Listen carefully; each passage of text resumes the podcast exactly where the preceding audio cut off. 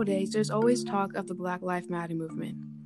You could go into some random shop and grab a magazine, or even grab your phone, and the internet's blazing with what's going on outside your home.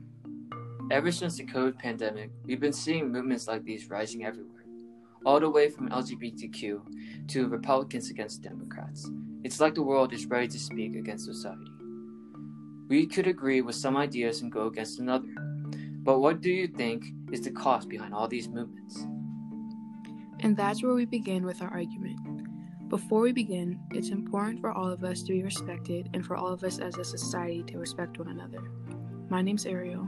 And mine's Ted. And we're going to talk about the importance of individual needs and society laws. This year has been a lot for us to deal with, but one major event was the Black Lives Matter riots. According to Antifa and BLM riots, the riots that erupted over George Floyd's death have caused between 1 billion to $2 billion in damage, U.S. insurance companies reported, stated by Remix News. The Black Lives Matter movement has been seen differently by many people. Some people say it is a call for change, while some say that it is a dangerous, misled movement. No matter what side you're on, we could see the burning buildings amidst the COVID pandemic and wonder the meaning behind the movement and the angry protesters. Vicky Osterweil, an American author and a BLM activist says. Now, as protests and riots continue to grip cities, she stakes out a provocative position that looting is a powerful tool to bring about real, lasting change to society. The rioters who smash the windows and take items from are engaging in a that questions the justice of law and order. Mr. believes that those who riot are making a to their society. While Osterweil believed importance, the importance behind the rights, some people like Elijah Schaffer saw otherwise. Schaffer tweeted a video of the BLM movement attacking someone's car and threatened the driver and their dog. On the video, the dog looked terrified, and the people smashed the windows of the car, resembling how harsh and dangerous the movement was. This is an example of how the laws and needs of an individual tie in together. We need the laws to be safe and respected. However, they are meaningless and going to be broken by those that act out because they feel their needs are neglected. It's important for ourselves for us to put ourselves in others' shoes for these types of situations as well. How would you feel if your needs and rights were being neglected, or how would you react in order to be heard? Would you need to follow or break these laws in order for your needs to be satisfied? Imagine someone in your family was being treated poorly. Would you want change? These are all questions that should be asked when dealing with these type of situations, which is why it is important for individuals to be protective in the laws, and it's important that the laws to be placed for protection, safety, and respect. If we do not want these laws to be broken, the laws should be made to respect the needs of the people and be more inclusive. Here we have Abby to talk to us today about her standpoint on the Black Lives Matter riots, individual needs, and society laws. So, Abby, what is your standpoint on the BLM riots? Um, my standpoint on the riots is that them happening is not a very valid thing, but the Black Lives Matter movement, given what had happened, it was a valid reason for that movement to start. But the riots are completely unnecessary. How have these riots affected your standpoint on individual needs and society laws? I think it's given me a chance to see it from a different point of view that the black community felt a need to be seen and heard, but they took it a step too far by breaking society laws. Okay. We could also learn a lot simply by experiences or stories from others or ourselves. In this story, Lord of the Flies, a group of schoolboys find themselves on an isolated island.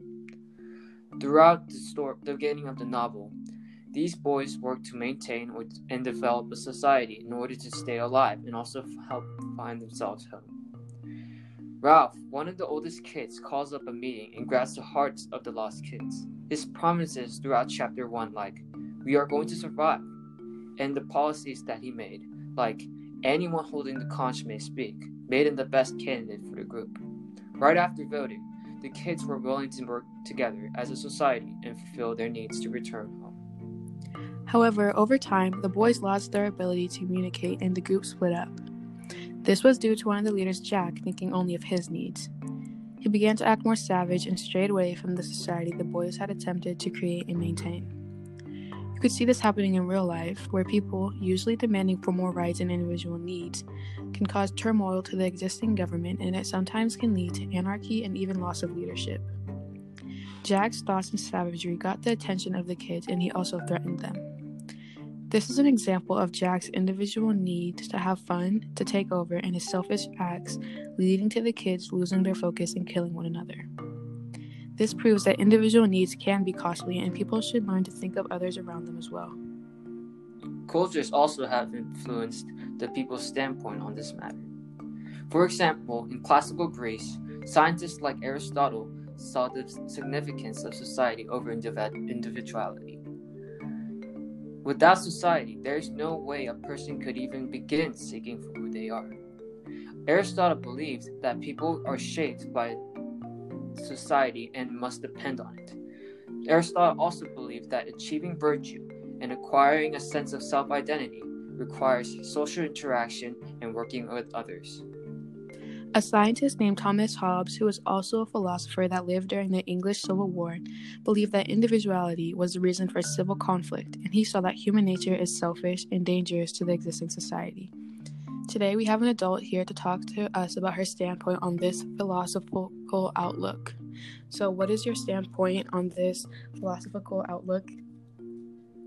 Um, my standpoint on this is that individuals need to stick together in society to help everyone grow stronger and to achieve a better place for everyone. After hearing these ideas, do you think any differently of individual needs and society laws? Um, I would think that I still think of it the same. That society laws are more important than individual needs. Society is important for individuals and interaction. Society laws are meant to benefit all those people in a society and be inclusive. It is beneficial and helpful to form societies for growth and prosperity. However, some of the laws put in place are exclusive.